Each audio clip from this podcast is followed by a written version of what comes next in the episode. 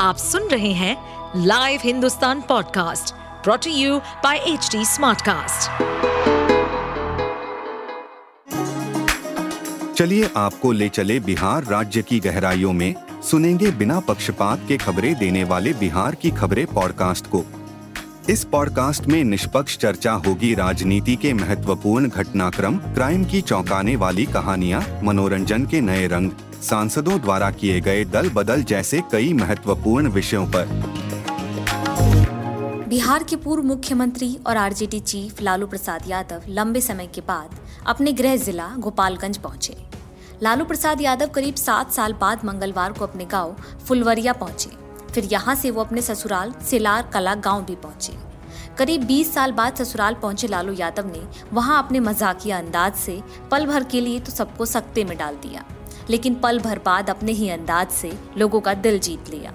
दरअसल हुआ कुछ ऐसा कि ससुराल पहुँचते ही सिलार कला गाँव के दामाद लालू प्रसाद यादव और राबड़ी देवी को देखने के लिए काफ़ी संख्या में लोगों की भीड़ जुट गई। ससुराल सिलार कला पहुँचने के बाद लालू प्रसाद यादव और राबड़ी देवी दोनों वाहन में ही बैठे रहे।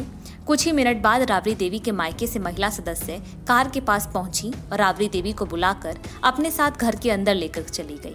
राबड़ी देवी के साथ उनके बड़े बेटे तेज प्रताप यादव भी अपनी माँ के घर चल दिए।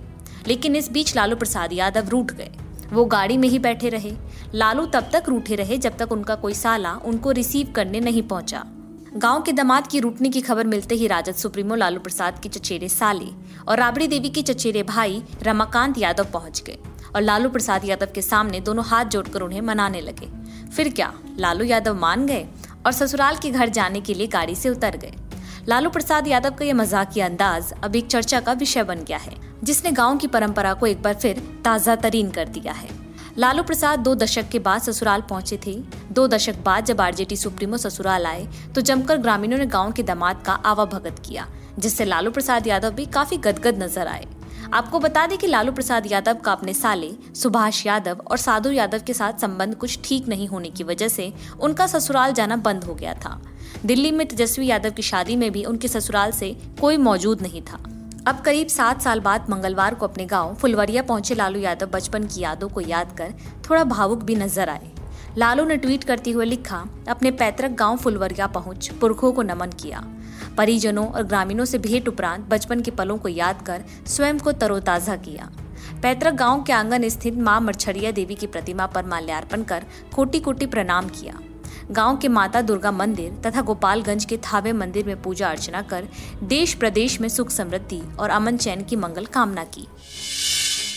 आप सुन रहे थे हमारे पॉडकास्ट बिहार की खबरें।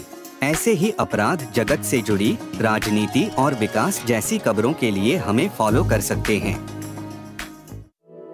इस पॉडकास्ट पर अपडेटेड रहने के लिए हमें फॉलो करें एट एच हम सारे मेजर सोशल मीडिया प्लेटफॉर्म पर मौजूद हैं।